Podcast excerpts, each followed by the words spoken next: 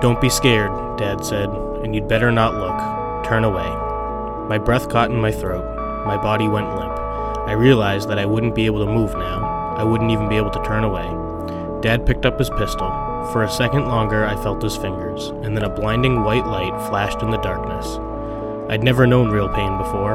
All the pain I'd had to that point was just a preparation for this the one, the only, the real, the unbearable. A hurting that no human being should ever know. Welcome, everyone, to the Literal Fiction Book Club, where we read books so you don't have to. My name is Sam Johnson, and joining me today is Alex, Hey guys. Troy, What's up, everyone? and Tom. Hello? How we doing today, boys? Not bad, man. It's a beautiful day in New Hampshire. Sounds like it's a beautiful day in Texas. Is it a be- no? Well, it was not a beautiful day in central New Hampshire. I don't know about the sea. What are you talking about, man? It was I it was miserable and bad. It was What? miserable in Manchester. It was so muggy here. This is my ideal weather. 100%. Oh my god, I spent the entire oh, day Oh, laying on my porch. this is fucking whacked as y'all's politics. This is nuts. I'm blown away right now that you enjoy I mean- this weather. I would probably say that it's not pleasant if this wasn't one of the first like truly nice days, clear sky. It was hot. I mean, it was like 90 degrees, but I would take that over the three months of winter that we just got through. So for right now, it's good. You give me this for like a week, yeah, that's not okay. Yeah, it's been uh we've had some pretty intense like scattered thunderstorms. I I always forget how different thunderstorms are in Texas than they are in New Hampshire. They're like uh you know light up the sky lightning every five seconds and uh torrential downpours and then you know for i don't know maybe 15 minutes and then all of a sudden it'll just stop and everything will be fine again Those are cool. Those like heat storms. hmm It's also really nice too, because like uh, you know, a lot of the countryside of Texas is pretty flat. So, um, you know, like one of my favorite things is to go down to the beach during thunderstorms because you can see the lightning like way, way out in the distance. Um, but you don't need that in Texas because uh, there's a lot of flat land, so you can, you know, farmland, so you can see, you know, you can see everything everywhere. We also had a t- tornado warning at one point. I was kind of disappointed there were no tornadoes. But you wanted that? Yeah, dude. You know the gr- great chase, chasing down tornadoes, Yeah. See God chasing. ripping up some trailer parks. You know. shaking, shaking my fist. Well, and like assuming, and it's a big assumption, but assuming you live through it, it would be kind of cool to live through a tornado, hmm to Yeah. have seen it in person. Dude, I've lived through multiple, and like up I thirty five. If you're to the east of it, you're pretty good because that was the hill country. But if you're to the west of thirty five, that's like the beginning of Tornado Alley. Mm. How big were the tornadoes you survived? Uh, most of them were category three. Not well, the vast majority of them didn't touch down. There was one really bad one when I was like 12 or something. That one uh, was category five, and it like took cows off the ground and ripped trees out of the ground and stuff. That was like the kind you see in movies, but that's pretty Really? rare. But yeah, that's pretty rare, at least as far south as I was. Oh, so are like Cat Five tornadoes pretty common farther north? Well, the huge, massive ones get going when you're in like Oklahoma and Kansas, and they just have like wide open range. But if you're in hill country or like anything to break it up, it's harder for them to do that. Uh, Ah, okay. where that's like the heart of Tornado Alley, Kansas, Nebraska, Oklahoma. Well, I know where I'm not living. Yeah, damn, I was so close to moving to Oklahoma. yeah, dude. uh, Thank you. I'd finally dodged that bullet. You know, I just I always wanted to be an Oklahoman. Um, now that is some low hanging fruit, my friend. Um, and um, you know, much like low hanging fruit, um, the fruit of science fiction from this book is also low hanging and tasty. so, so tasty. that was a very nice attempt. I enjoyed it thoroughly.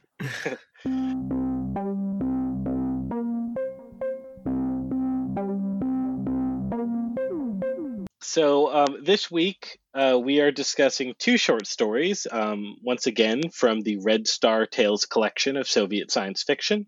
Um, they are called My Dad's an Antibiotic by Sergei Lukyanenko and uh, The Spontaneous Reflex by Arkady and Boris Strugatsky. Um, My Dad's an Antibiotic tells the tale of a young earthling boy named Alka, who is the son of an antibiotic, a term used for specialized military forces putting down interstellar rebellion. This story was published in 1992, and as such deals with the information age in its immediacy rather than as pure speculation. The author, Sergey, is from Kazakhstan and is also the author of the internationally acclaimed Night Watch series.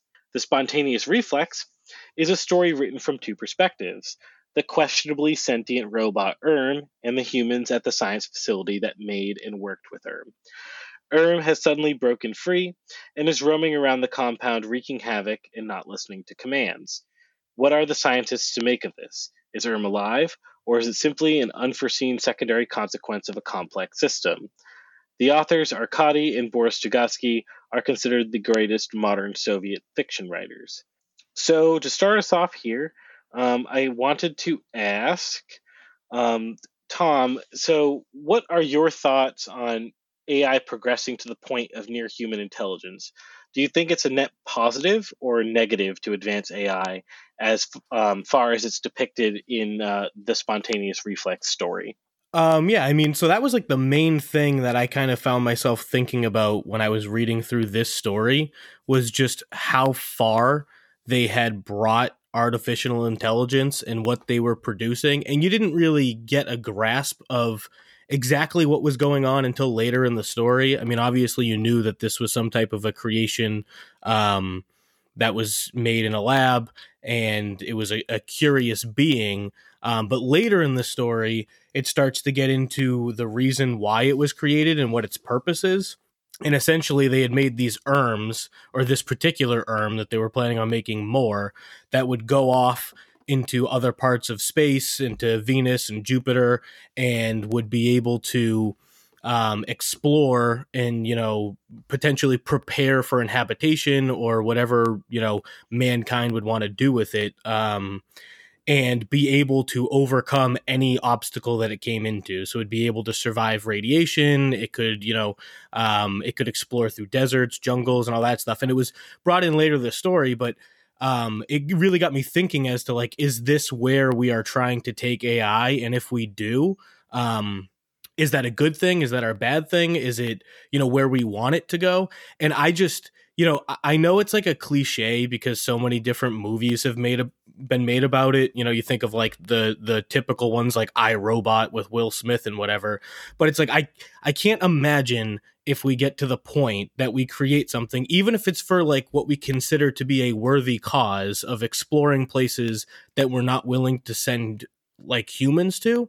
I can't imagine a situation that actually works that it doesn't go terribly wrong and that once you have free thinking um, artificial intelligence with free will that don't have to listen to you. I mean that was the big change in the story. You know they call it the spontaneous reflex but it's essentially the it's essentially erm not listening to its master to the thing that made it.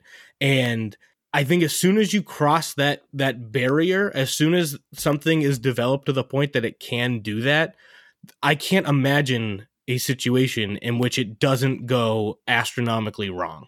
I mean, do you guys feel the same way? Do you think about it differently?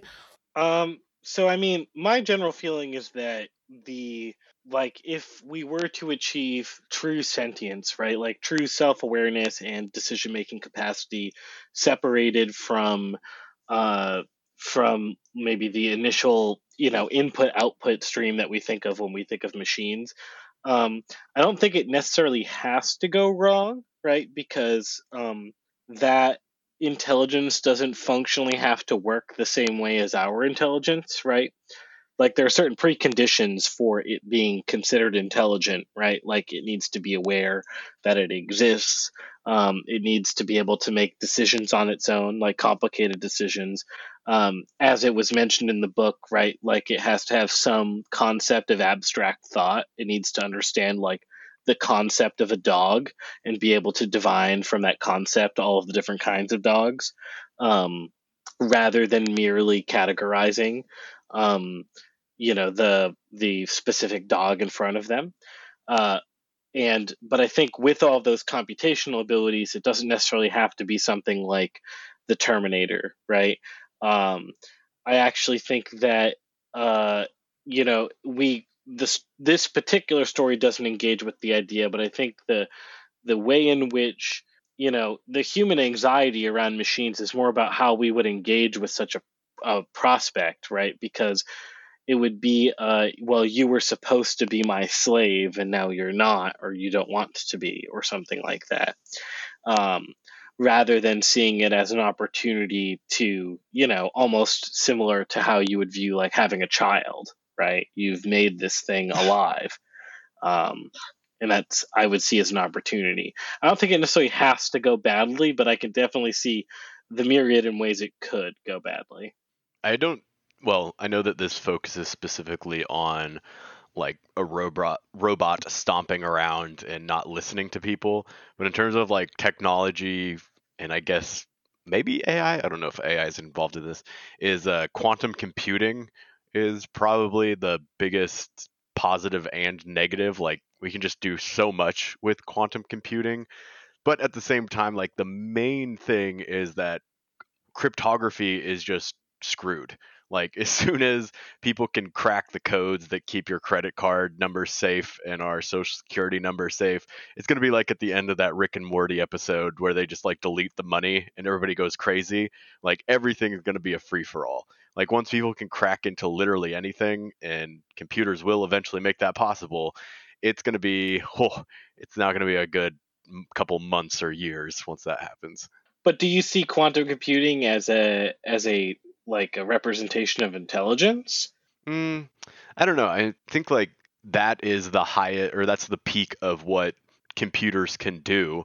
It's not like the Watson robot that's playing Go and chess against people. Like it doesn't have a personality as much as robots can, but it's kind of yeah, just the peak of what computing is capable of. And then they even talk about it in this story that well, the computer doesn't really think like there's no emotions to it or it doesn't make its own decisions um, until this random spark uh, decides to have it go on a spree but i don't know that that would ever happen in real life that a computer would just decide like oh yes i want to do x and then make a conscious decision well one conscious and then two make a decision to you know I don't know, go out into the world and then try to be human like. Um, it seems that all of these ones that focus around robots are they just want to experience sensation the way that humans do. And seems like curiosity is the main driver, especially in this story. Um, I don't know. I kind of rambled there.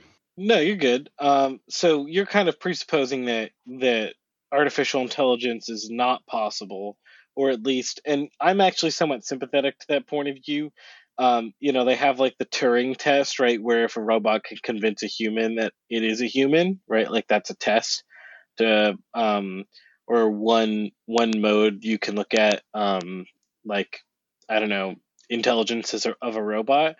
Um, but I think it would be the real question, but it would come down is that if like, if we, um, had robots that were that convincing, right? That they could convince you that they're a human, we wouldn't know the difference between a robot that is like actually sentient and conscious and one that is just really fucking convincing of it, you know? Yeah, and can it ever actually be sentient or can it just convince us of it? Right. Right. No, and I so I guess I agree with that where like I don't like I personally don't necessarily think that we're going to get technology to that point where you know you will have a a artificial intelligence or whatever has been developed that is human like in thinking. What made me most curious about the book and what I think I appreciated most about it was the way they tied in the purpose of this robot and that it needed to be able to figure things out, but also in a way think on its own and be able to problem solve. And the purpose wasn't like in how you'd think we're like, oh, we're just going to develop a bunch of human like robots to do things for us, to go grocery shopping and cleaning and whatever we want done. But the purpose was totally different. Whereas, well, we can't send human beings to these places, but we want to explore them and they're going to be used as a tool. But in order for them to work effectively in that environment, they have to have a certain level of ability to adapt to their environment and have a minor amount of free thinking, obviously not with the emotion or with morals or anything deeper than that, but they do have to be able to to make a decision. Do I want to go into this room or not into this room? Why? What am I going to do? What am I going to explore? And I think once that threshold is crossed, and that's one that I think is somewhat realistic. And like I said, what I liked about the book was I, I could see us developing things in a way that we're going to use AI to explore places that we're not willing to send human beings, and that they're going to need to think more than just in a binary way of what I've been programmed to do. They're going to have to be able to adapt and change. And as soon as that happens, you run into things where maybe it doesn't listen to you. Maybe it doesn't do what you want it to do. Um, maybe that other thing you've created in it for it to experience and learn takes more of a prominent role than its programmed self to do what it's told to do. And I could see that being possible. But if it's re- if it's if it's doing if it's responding to like external stimulus because of like whatever environment it's in, it's not responding to it based off of a like of an internal desire. It's based off of uh like the consequences or like you, you you know what I mean. Like there's no Yeah, it's the programming Ability. of it. yeah, there's no ability for it to desire. Yeah, so I guess in a way that's just programming gone wrong, which is more in line with what happened in the story is it was just they had developed it in a way and you could even tell in certain parts of the story that it knew the consequence to a particular action like it ran away from what it defined as its master because it was the person who could command them and it knew when he was going to turn it off and it reacted to that but that wasn't an emotional decision you know it was just a cause effect type Yeah, thing. I don't think Erm was conscious. no No, I mean, it was written as conscious, right? Like, but I don't think people.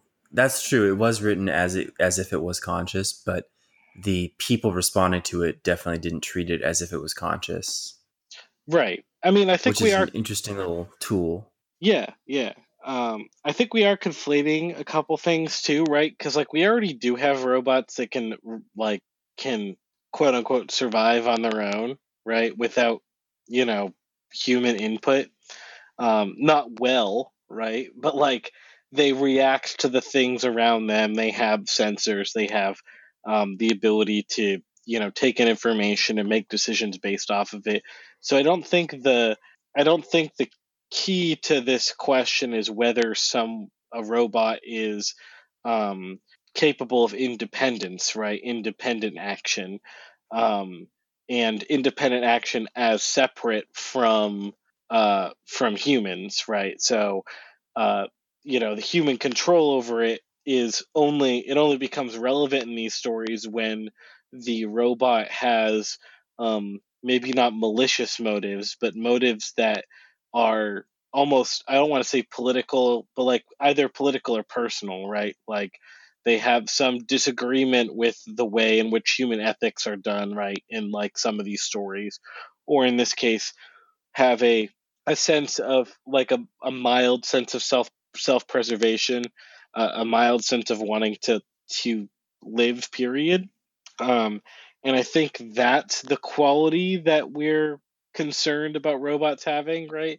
Because they can go and say, like, if you told the robot to go left and it saw that, you know, I don't know, there was a landmine at the left and then decided for itself to go right instead in order to not be blown up, we wouldn't consider that threatening. You know, we would consider it threatening if it was like, oh, I actually switched sides in this war and I'm going to take my gun and kill you, you know?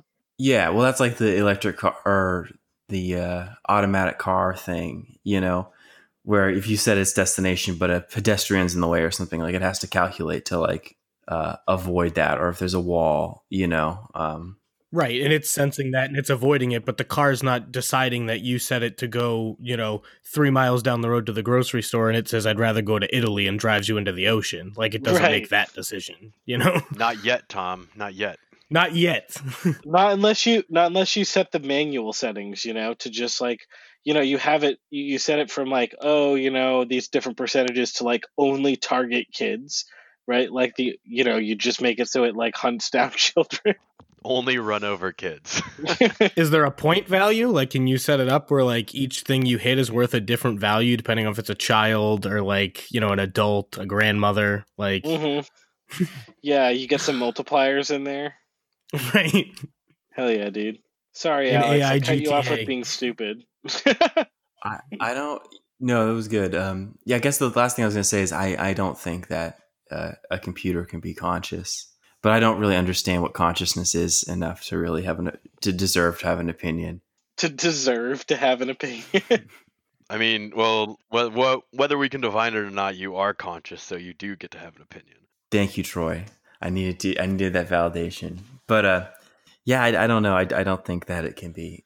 I'm I'm like a healthy skeptic about it where like I personally don't think so, but I also like I don't think I'd be completely surprised if a hundred years from now somebody actually figured it out. I mean, with the technological advances that have been made and all the things you think that we have today that nobody could have ever imagined in their wildest dream a hundred years ago, um, I'd like to think not, but the skeptic in me is like, eh, maybe. I mean, you know, I was reading one of the other stories from the beginning of this collection today, and he was describing like the technology. It was probably like written in like 1908. He was describing like the future technology, and it's about how like the, eventually the machines turn against the humans.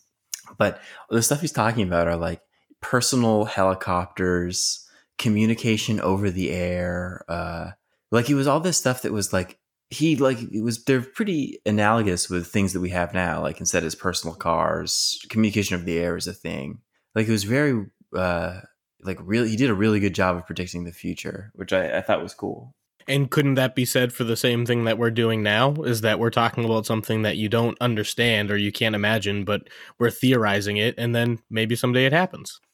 100% yeah I, am not i just i have like a gut feeling it's not a, uh, a educated intelligent position is the point i'm trying to make Have you all seen the movie Her with uh, Joaquin Phoenix? It's about a he dates a robot that becomes sentient, and then I just love that take on it because unlike all these other ones where it becomes violent or it just wants to go out and it's going against humans, the computer just like becomes incredibly introspective and like reads Alan Watts, and then just like fucks off and becomes a hive mind all on its own.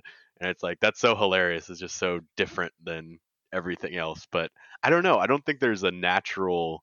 I don't think it has to happen where if technology did become sentient, it would necessarily be violent or opposed to us. Yeah, I mean, I also think that it's you know it's kind of a useless speculation. Like we, I think we are approaching like we're making advances in artificial intelligence and we haven't hit a brick wall, right? Like it's not like we've hit a point where you know none of the um, institutions that wants to advance artificial intelligence can't move forward, right? There are problems, but they're not. Um, there are problems. They are problems being worked on. Uh, I think the limitation is really going to be computing power, and we still don't really understand how a brain works. Um, and especially like it kind of seems like consciousness is a uh, um, an interesting byproduct of biology rather than like its intentioned function. Um, So, I mean, I don't think it's impossible that artificial intelligence could exist, but I kind of fall back on the other side, which is that you know us with our um, imperfect and you know haphazardly built biology, we're going to have a very hard time telling whether something is intelligent or just really convincing that it's intelligent. Because you can even see like uh, you know they have the AI like therapist um, bot and um, or you, there are just like people in general who have like relationships or feel like they have relationships with um, artificial intelligence you know software bots um, and you know they're not that convincing at this point but they aren't completely unconvincing right um, especially if you're like lonely and it's like asking you how you feel, right? It's like it always texts you back. You know what I mean? Um, those kind, you know, I think that might speak to uh, a level of alienation in our culture, but um, but it doesn't. There's only a few more steps from that to you know my robot girlfriend um, for real, not just like a weird fetish, but like a you know someone you can talk to and you know have a quote unquote relationship with. I definitely think we'll see robot girlfriends within our lifetime. Um, I think I guess the problems with all this consciousness talk is that we're imagining a human being like that. These uh, this artificial intelligence is an artificial human being, uh, which I think maybe like it's what causes it to be so confusing if that makes sense, at least to me. Because this mm-hmm. is not going to be an artificial human being. Like we just have like a really limited imagination, I think, sometimes when we think about this. Yeah, I mean, we're looking at it as like as if it's going to have the same aspects of humanity, when in reality, the things that probably will come around, like people having robots for girlfriends or for friends or for chauffeurs or whatever, are just going to be things that are programmed to operate in a particular way, and they they serve that function but outside of that they're like useless. Like you might have a robot girlfriend but it might not be programmed to go to war or to like investigate politics and pick which side it's going to fight for or anything like that. It's going to be programmed to be a girlfriend. But we look at it as like oh but it's like a human which is what it's designed to look like but not what it actually is. Right and we can't imagine because we don't know of any other quote unquote intelligent life right um outside of humanity we just don't really have a concept of it. So, uh, if aliens ever decided to show up, that would probably give us uh, a rich contrast to what other types of intelligence are possible. Um, would be cool. You know, or evolution just like has like the dolphins become can speak to us or something like that. I don't know. Or the monkeys or the apes or whatever get better at sign language. Right. Right. Um, okay. So, um, Troy, um, so you brought up before that you uh, like are scared of the singularity, or it, it's something that you're afraid of. I would um, say I'm scared of it, but I do believe it will happen. Like it's similar in concept to robots and AI becoming sentient, but not quite. It's more just that technology starts developing so fast and it increases exponentially that it like can no longer be stopped or progress is made that can't be made by humans. Like the only progress that can be made is by earlier iterations of machines um, mm. and then will just become obsolete. So it's similar and it's just interesting because like so many people are split on it in society. Like elon musk is a huge believer in it. Um, i think uh, oh god, what's his name? The scientist in a wheelchair. Can't think of his name right now. Stephen Hawking. Stephen Hawking, yes. Stephen Hawking also believes in it, but then there are multiple other professors that are like, no, this is stupid. It's never going to happen. Basically, using the same arguments as why a robot will never be conscious or sentient. Um, but I think singularity is way more likely to happen, and I don't think it'll be in our lifetime, but definitely within like our grandchildren's lifetime. Right, because the the basis of the singularity is like basic. It's basically when con- when um, technology starts improving on itself, right? Yep. So it's like something Without that it, right. It is doesn't need human input in order to become more effective. Right. So if we start designing and creating robots and technology that then can supersede what we're capable of doing and they just start designing things far beyond what we're capable of doing that like you said we become obsolete. I i believe that. I think that could absolutely happen. I think that's more likely at least. i definitely think it will happen. I just don't know when. I mean there are some uh there was one i think it was a radio lab episode i was listening to a long time ago but um they had a like artificial intelligence software program. Um, there they had it observe um, or whatever. They attached some sensors and they had it observe a pendulum, right? And it came up with um, Newton's laws of motion, right, as a way of saying that it's governing it. Right? We understand Newton's laws of motion. The scientists do. Now the robot does.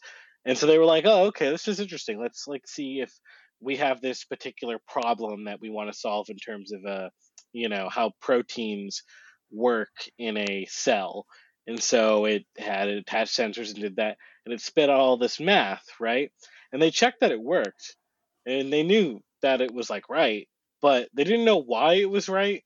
They couldn't figure out why this particular formula was correct. And I thought that was like a like just like a mini example of what the singularity is going to look like for all of us is that we're just going to be always confused because we're going to have the right answer the robots are going to do the right thing we're going to have the right thing but we're never going to understand why that's the case and that's a very unsatisfying feeling to be Well, and it's like in a simplified way, like with a lot of math problems, there's more than one way to reach the correct conclusion. Some are more direct and some are more roundabout ways. Um, some get you there a whole hell of a lot quicker, but you can still reach the same answer using a few different, you know, methods. And we we probably don't in a lot of things that we do have the best method of coming to a particular answer. But if you develop something that can, and like like you were saying, you know, it, it comes to a solution and we can't even understand how it got there, even though it's right, like then what? Then all of a sudden we're automatically behind in everything that we're doing to something that we created. but i mean are they part of the we you know is it i guess it's whether we're because we're afraid that if the robot's better than us at something right then they can if if they were able to control themselves they could turn on us but as long as they haven't turned on us it's just uncomfortable not you know threatening Yeah, as long as we can still control what they do. Like they're still not making their own decisions. It would be like, all right, improve it in this way, or like you basically point it in the right direction and then it just does insane mathematics that we can't even comprehend. Yeah, I mean, as long as its actions are still dependent on human input, then I think you're okay. Once you leave that universe, you're not okay. We're basically Yeah, doomed at that I- point.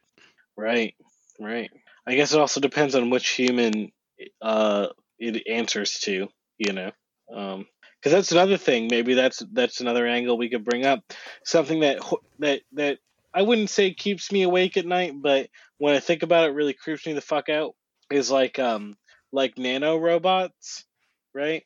Like once you know like uh there was a i think not a commercial or i don't know must have been like a short film of like these little like nano robots with um like small charges on them. They're like flies and they would just they just flew into a classroom and just like wiped out a whole classroom right?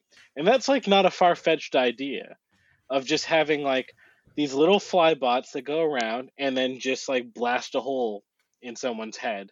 Really really difficult to stop because they're fucking small and extremely deadly and effective and probably could be very very very cheap.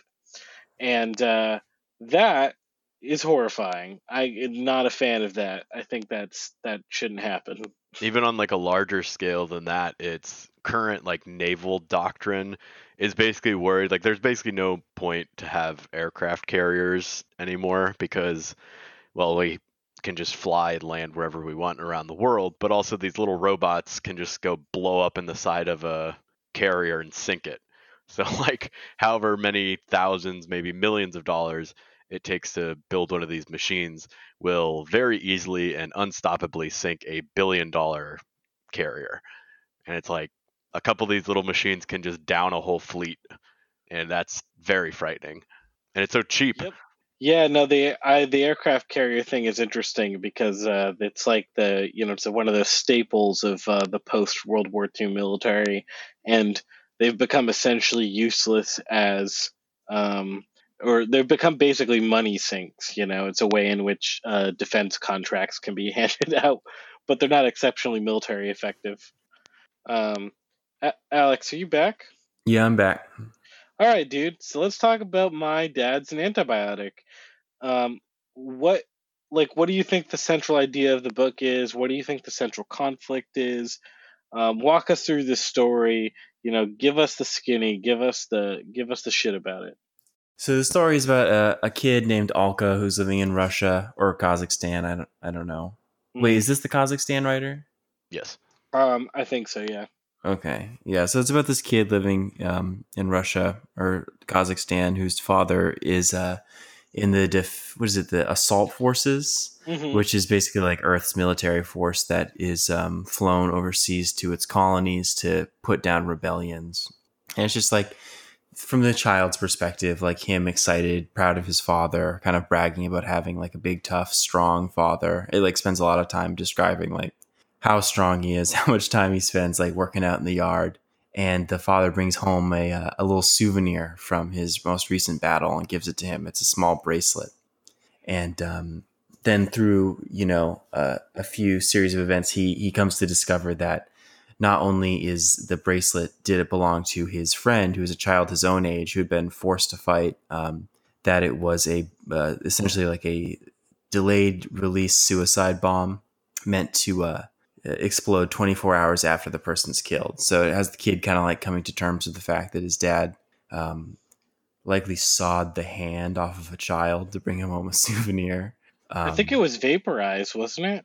Wasn't it like he was? laser cut with a laser Yeah, yeah, yeah, yeah, yeah. Right. Yeah, wh- whatever. Yeah, he, but like it was, he removed this child's hand. Amputated. Right. Yeah. Yeah, yeah, to bring him this this thing. So he ends up putting it on his hand, and then you know realizes that it's it's a bomb that's going to go off. Um, and the father kind of heroically uh, saws his child's hand off and throws the bomb into a lake. Um, He's d- he's done it before. He can do it again. he knows exactly what he's doing. Um, so yeah, I don't know. I, I, I honestly, this is my favorite. Well, I like this short story a lot. Um, I thought it was it, it was kind of like classic in the sense that it was quick. It was really tight. Um, there's some like very good descriptive elements in there, especially like he talks about floors a lot at first, and senses are pretty prevalent throughout it. But uh, it seemed kind of like a good sci-fi short story because it was mixed with a little bit of kind of political and social commentary um, kind of just I'd say critiquing um, colonialism, you know, uh, and like the weird relationship we have with our armed forces when it kind of enforces colonialism Mm. or imperialism, um, which is you know obviously from the author's perspective, as Sam pointed out, this was written in the 1990s, not the year 3000, so it's reflective of uh, contemporary uh, contem- contemporary political problems. Sorry, I didn't mean to. I know it made. I know after I said that, it sounded like I thought you were dumb or something. no, it was it was it was a good point. Um, Because it was just the way you said it. Because in our, our group chat, Alex was like, I, you know, I guess imperialism is the same in the 1900s as it is in the year 3000. And I'm like, well, we don't fucking. and I was like, "Thanks, man. I did not realize the author wasn't from the future." um, but what did you think of uh, Arnis? Because that was something you didn't mention in your summary. Was um, so Alka has a friend Arnis who is from the planet in which his um Alka's father went to, and um, whatever murdered the rebels. Uh, and it turns out Arnis is dead. Um, actually, Alka ends up talking to um, Arnis's mother, and that is kind of a big, that's a big turning point for Alka. And I believe is how he discovers or deduces that the bracelet on him is a bomb. Um, so, what did you think of that as a literary tool, Alex? Think of the character itself, or him discovering it that way. Yeah, like because it's like because I guess normally not normally, but like you could approach the imperialist core, right? Like uh, you know, in this case, Earth is playing the role of the imperialist, and we have these these uh, colonial outposts in in um, space. But it's interesting to me that Alka has a friendship with somebody in the colony, and that is a not weird to his father, right? Like it's not like a secret friendship or anything like that. And B, there is a the expectation that um, Arnis is alive, right? That Arnis is um, that you know that is a um, a a maintained relationship. Yeah, and well, it's maintained until like the uprising on his planet happens. Yeah, I like I li- I especially like the weird like I don't it's not humanizing, but a familiarity element where that they met in Florida at camp. Um, Mm, like I thought that was like a really good touch in terms of like making it feel real, and that mm, you know these other planets are essentially other countries as it is today. You know what I mean? It seems pretty much the same thing. They Skype. Um, they can't see each other all the time, but they see each other at camp. Um, I thought it was it, I thought it was it was really good, and it also like had a really intense contrast between the life of someone who lives in like the imperial core, and then someone who lives in the colonies. You know this this kid is at home getting souvenirs while his his buddy, who's the same age as him, same interest, I'm sure, same kind of of genre of kid or whatever, you know, smart, funny, mm-hmm. is forced into f- fighting, uh, forced into picking up a weapon while this kid is at home. He has a toy gun, you know, this kid's got a real mm-hmm. gun. Um, so I thought it was like a very, very interesting contrast. Does that answer what you're getting at? Yeah. Mm-hmm. mm-hmm. Troy, Tom, you guys have anything to say about the Imperial Core? Is it um, caramelly? Is it chocolatey? What do we know? Nougat. well, they talk about the city of Irkutsk, Irkutsk, which is like way out uh, east. It's like by Mongolia and Lake Baikal. And he's talking about how it's this huge city now, and they can go kilometers and kilometers away and just go to whatever lake or ocean they want to. And it sounds pretty utopia, or they have like very speedy public transit. Um, that's like the only glimpse mm. you actually mm. get of the world itself, aside from like the super awesome technology of like the armor that's hard as rock on the outside, but on the inside it's uh, plush and flexible. Um, so I liked all those tiny little world building pieces because it like wasn't too much. And then also with the kid being able to smell stuff and he could smell the ozone um, just like yeah why not? Let's drop in a thing about genetic engineering too. Um, but it's not like yeah wh- what did they call him a sniffer, a sniffer is that what it yeah. was and i just thought that that was great like it wasn't the main part of the story but it did play a role um, i just thought it was very well set up because it just stayed with the one boy's perspective the whole time mm-hmm. Mm-hmm. Yeah, I mean, I was a huge fan of the story. Of the ones we've read out of this book so far, it was definitely my favorite. I, I think part of that ties into the fact that it's like it is a sci-fi story, but it's also like the main themes in it are pretty relatable. You know, things that you can think of throughout history or even today. Um, and to like you guys' point, well, I first of all, I really liked that they chose um Alka as the main character, the son of somebody who is a antibiotic and his perspective of everything.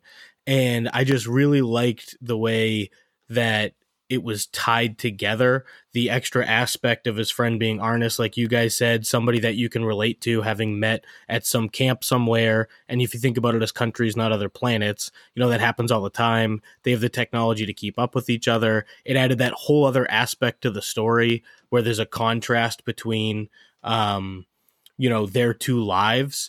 Um, but they still have that friendship, but it also kind of gives you an idea of like, the the backside of the story as to like where his father is and um and the planet and the environment that he's living in. And just all together it just really tied together nicely. The story moved along great. Um i really liked the setting and the description of it. I liked the conflict in it um, you know, the kid's like torn in so many different directions at so many different times. He's happy, he's sad when his dad's away. He's got the conflict where his mom leaves. You know, then when the bracelet comes into play and the sniffer is like, get that thing away from me, and he starts tying all this, and you can like, as you're reading, you can see him like tying all these pieces together that as a child he's not really making sense of and then as soon as it clicks it clicks and then the story just like lights off from there then it's just like his dad's cutting his hand off. He's taking this bracelet off. He drops into the lake. It explodes. He's got this excruciating pain. And it's like, how the hell did this happen? But in a weird way, I can kind of understand how the story's flowing. Like you can like,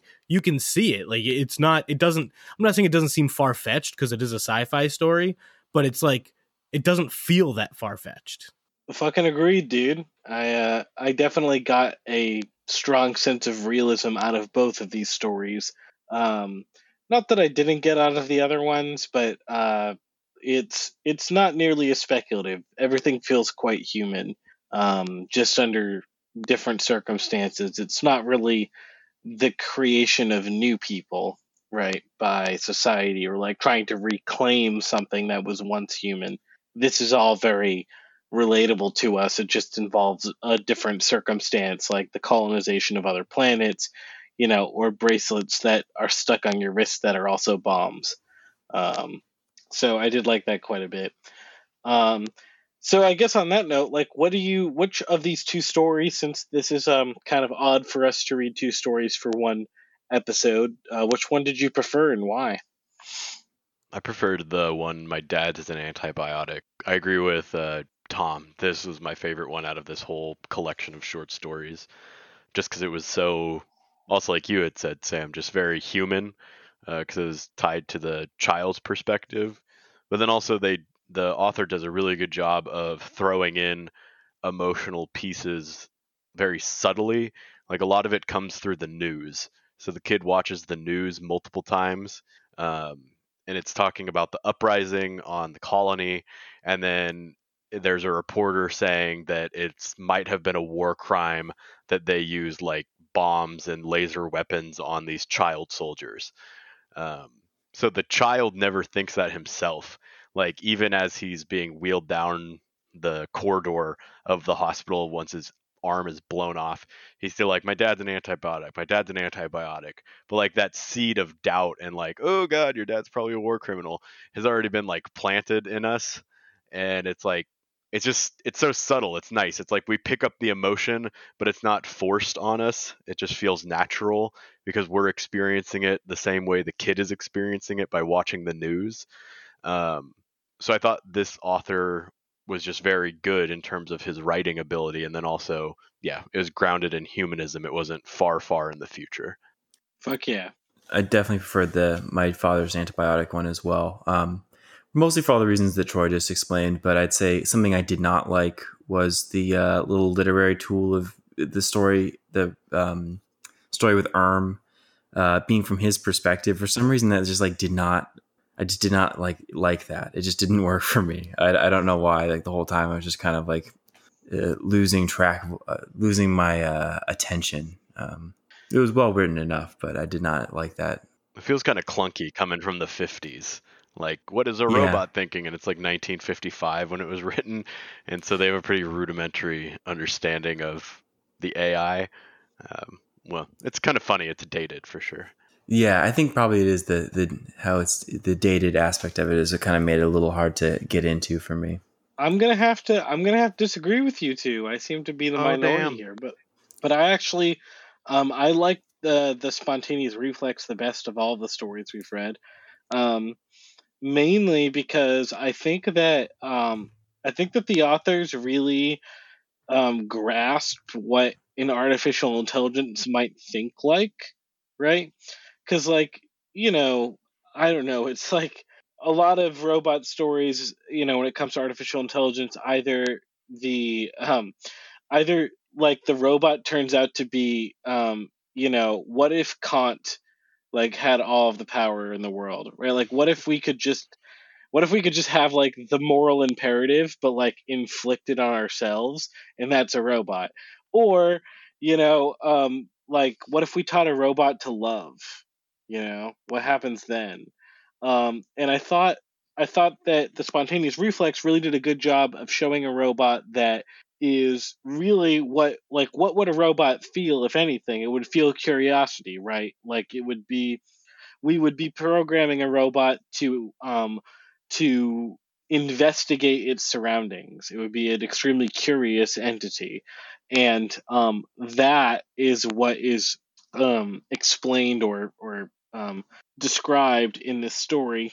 And then also, it, you know, like it's not difficult to understand if a robot is having experiences that are quote unquote negative, but like, um, and wanting to avoid those scenarios. But like, it's, you know, the way they wrote it, it wasn't like Erm was trying to avoid being attacked out of self preservation entirely, not in the way we understand it, right? Not in the sense of like existential dread, but it did have a concept of things that happened before that were not preferable and that it will do something else this time which is why I thought that was um, an interesting way to write it. I thought the human characters were kind of forgettable, but I thought that they were more there to serve the um, story of Erm than they were to be their own like standout beings.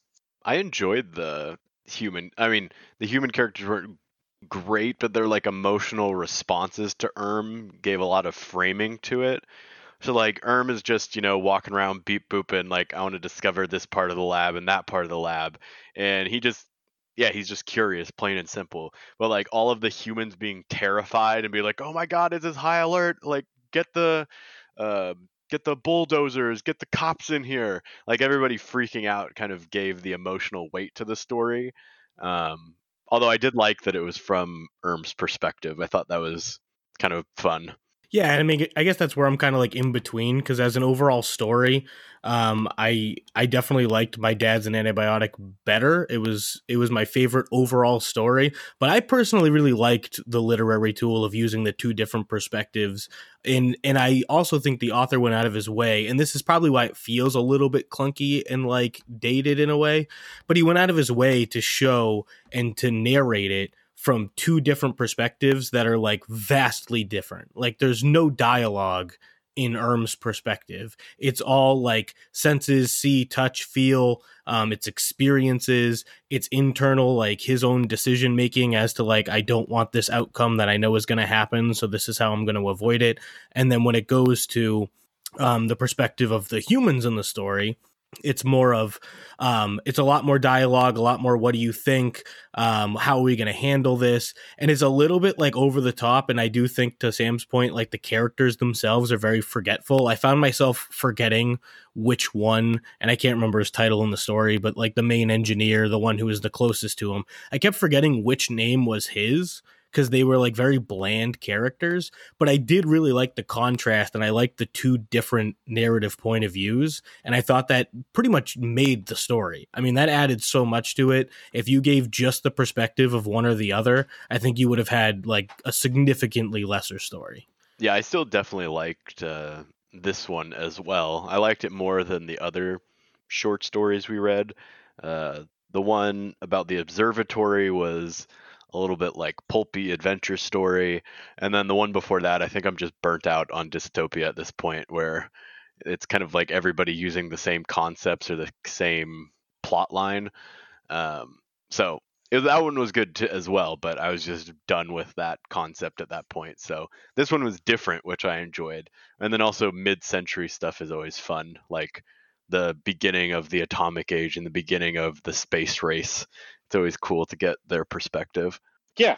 Um, I definitely, and also I want to say it's not like I didn't enjoy the other story. I thought that was a very compelling um, read as well.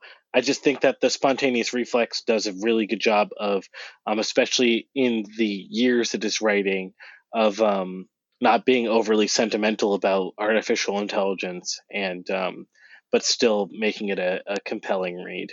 So I think that. Um, do you guys have anything else in particular you want to talk about? I was trying to think of the differences between, like, since this is the end of the sci-fi unit. Well, in case our books don't come because of coronavirus, but um, like the differences between Chinese, Russian, Cuban sci-fi, because I know they're obviously different from like American sci-fi, but honestly, I didn't feel it didn't feel that foreign to me. Like I felt at home in each of these stories. Like it was grounded in human emotion and most of them were really well told. So I don't know, I didn't see like massive differences based on culture. It seems like sci-fi is just sci-fi. No, I mean to Troy's point, like all the ones we've read, that was a interesting thing. Was I thought there was going to be a wider range, you know, between a Planet for Rent and um, you know these Russian short stories that we're reading and just the different.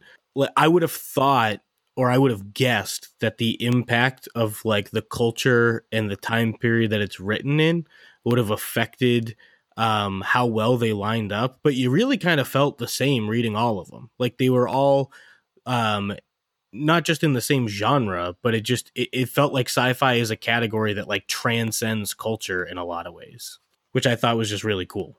Yeah, it does have a uh, um, it you know, despite it being considered one of the more like creative genres, right? Because you can kind of imagine any world you want to imagine. It does have strong similarities between different nationalities, um, which I think is interesting.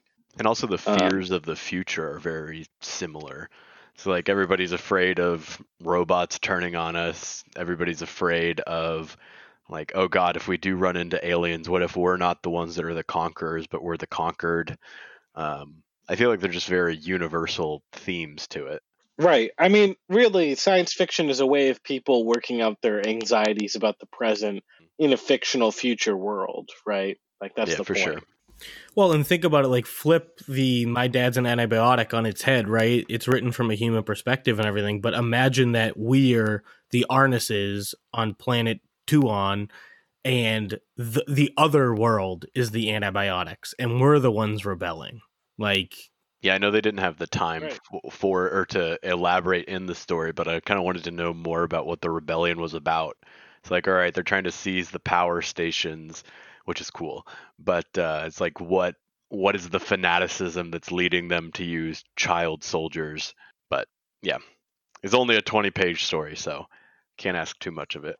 But that's the nice thing about short stories is it leaves all these like little um you know untied knots at the end, right? And you can speculate about what that planet was like and why there was a child fighting for them. Do you think um Troy, do you think that this was commentary on like cuz it's written in the 90s, right? In Russia. Um and this was when uh you know the this is right after the breakup of the Soviet Union, and I know that there were some military um, expeditions by the Soviet Union shortly after um, to kind of like reclaim its authority. It didn't do so well in that regard. But do you think that like this is expressing some of that anxiety and perhaps maybe hope because he's from Kazakhstan of like independence from the USSR? Maybe I don't know. I hadn't really thought about the author's perspective. I don't even know when Kazaz- Kazakhstan declared independence. I know they were all doing it right around this time. Um, yeah, I'm not sure. I mean, it's definitely a commentary on imperialism for sure. I just don't know enough about like Russia at that time or like the exact events. I know there was some crazy stuff going on in Russia itself, like when the Communist Party tried to reassert control and Russia seceded from the Federation. Um, and then there were like fights and skirmishes with tanks outside of their parliament building, but that was all in like Moscow and St. Petersburg. I have no idea what was going on on the periphery. Damn, dude. So apparently, Kazakhstan, its independence was declared on December 16th, 1991, which would make me two days old when Kazakhstan was created. I feel a kinship towards this land now. We got to go to their glitzy new capital. They got so much oil wealth. And I mean, they're terribly authoritarian, but they've got like this really gaudy, all the neon buildings and skyscrapers. But they got the money. It looks cool though. Hell yeah, dude. I'd go. I'm down. Like, who doesn't want to go on a quick trip to Kazakhstan? Not, you know what? Let's let's see. How much does it cost to go to Kazakhstan? Dude, I want to go to all the stands over there, minus Afghanistan and Pakistan. You I don't want go. I want to go, don't wanna Cent- go to- I want to go to Central Asia, basically. You don't want to go to you don't want to go to to Afghanistan? Why not, brother? I mean, I would. I was thinking about the thing that I did think about in this last story was Afghanistan. I was like, oh my god, what if I just had like a pen pal in Kabul? And I was like, huh, I haven't heard from Muhammad in a while. And it's like, oh yeah, he got killed in the drone strike. It's like, oh, Fuck yeah, dude. Like that's the closest thing that I could think of to compare it to. Dude, round trip ticket to Baikonur in Kazakhstan, seven hundred ninety seven dollars. That's not bad. we can swing it. Like, I also want to go to Tashkent. Fuck yeah, dude. and uh, where else do I want to go? Samarkand. Those are both Uzbekistan. Like I don't know, they're just a yeah, crazy dude. crazy mix of like all the different cultures in the middle here. They all What about together. Mongolia? Oh hell yeah, dude! I'd gladly go to Mongolia. Oh, Irkutsk, seven ninety seven. Mongolia is nine hundred and fourteen dollars right now. We can go all the way to fuck to Siberia for eleven hundred bucks. I mean, if we're gonna go that route, I would want to go to Moscow and then take the Trans-Siberian Express all the way to Beijing, because that would go run through Mongolia and Ulaanbaatar. Mm. just have a nice little road trip through or train trip through the Russian steppe. Imagine we're on the dude. We retreat in the Great Patriotic War. or You know. or we're on the uh you know we're coming back to our harem after having successfully sacked um Baghdad or Rome, you know. Yes, absolutely. Yeah, back to the court of the khans. Hell yeah, brother. Um, so we have lost our faithful friend um, Alex. Um, he was uh, he died in an internet accident. Um, it's really quite tragic. Um, He was taken down by an antibiotic. right, it's true. Um, turns out Alex is biotic, and um, he was canceled out by by his nemesis, the antibiotic.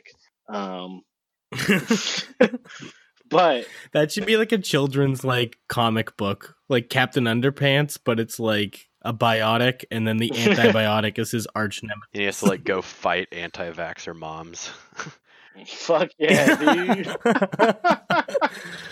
oh shit, that's good. Um, so quick question before we talk about what we're reading next. Um, did you guys get your book on the Meiji Restoration? Do you guys have that yet? It's in the mail for me. uh, mine comes in on yeah, mine comes in on Monday. Okay, I have kind of a wide range. Mine's June 2nd to June 9th, so I'm not sure when mine's going to come in. Um, but let's tentatively pick another short story. We can augment this if need be. So let's pick a last short story from the uh, Red Star Tales. What do you guys want to do? Hmm, that's good. Let me look at the introduction real quick. 'cause they like highlighted certain ones as being like more outstanding than others, or at least for their time. So, do we want to like let's narrow it down to like one of the three sections between Red Star Rising, in retrograde, and reforming? We we did two from reforming and one from rising. Should we do one of the five that are in, that are in retrograde? Uh, we did one in retrograde too. We did the observatory. Oh yeah, that's right. The Nur-i-Desht Observatory. Yeah, let's do another retrograde one. Hmm. All right, Professor Dowell's head, the lunar bomb, rays of life, or explosion. The explosion, obviously. I'm gonna say that one just sounds fun. Sure. Let's do explosion. that. All right, so we're gonna read explosion from Red Star Tales. It's gonna be our last one from Red Star Tales, and then we're going into the fucking Japanese literature unit. I'm so stoked. This is gonna be a great unit. We're gonna learn all about um, all about imperial fascism, um, the forced modernization of Japan, and uh, and you know, I don't know why Japan's probably a res- repressed sexual culture. It's going to be awesome. So, I- I'm not gonna lie. I'm actually super pumped. yeah, it's gonna this be a great unit. mhm, mhm, mhm. I still think um, that we should do a debauchery unit. I really want to do that. I Oh, want to yeah. do like Mar- Marquis de Sade. I think Houellebecq has some debauchery. Um, we can fucking roll some hentai into it. It's going to be great. Um, I am totally down for uh like things you're not supposed to be reading unit. I think that'd be really cool. mm. the risque section of the podcast. Right. We want to have the correct balance between like, you know, like weirdly fetishized desire and just like really fucking gross, you know? Like I want our listeners to have the experience of like, you know, gagging on their vomit like about every 10 minutes or so as we read passages. I think that would be um I think that would that would pump our numbers up, you know. It, it'll be far more about the commentary than the literature. That's for sure. All right. Well, thank you everybody for listening, and um, we will see you next week when we read Explosion in Red Star Tales. Have a good night. Good night, everyone. Have a good night.